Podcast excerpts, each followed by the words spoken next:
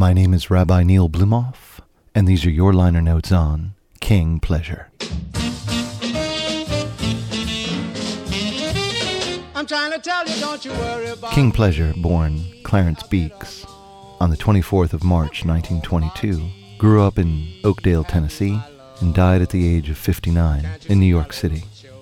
He moved to New York as a 20 something, working as a bartender, and in his life became enamored with bebop, ultimately recording a classic based on James Moody's saxophone solo in I'm in the Mood for Love, King Pleasure calling it Moody's Mood for Love in 1952. such a funny thing, but every time you're near me, I never can behave.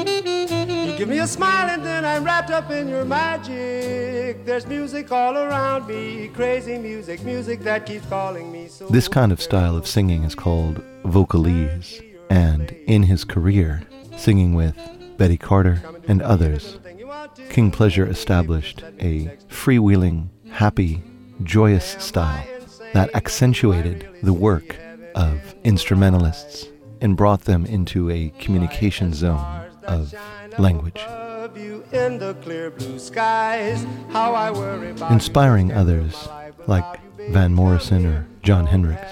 King Pleasure grounded much of the ineffable qualities of soloing and of musical expression, bringing particular images and ideas into the mix.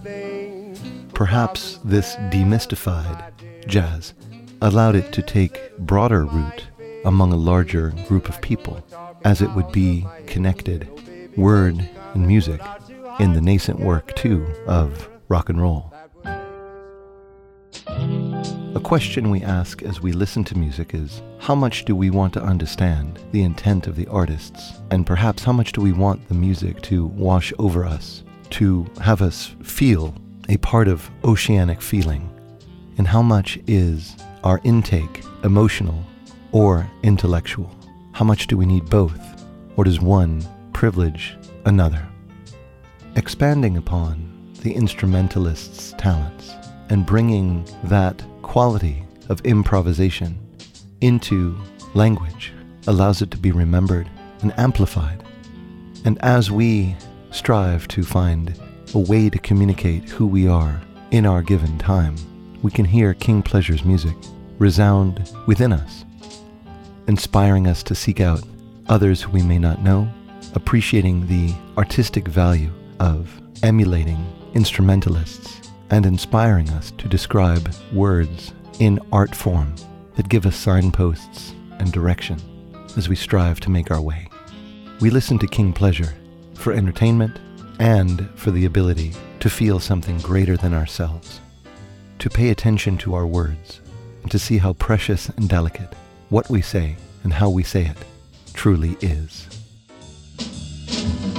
Golden days glow like an ember, so I'll remember when my life has turned a page to another stage in another age. I wanna remember when these carefree days of gay romance desert me. Don't let it hurt me, be a memory to revert me to these lovely golden days. So young and tender with everything in the future.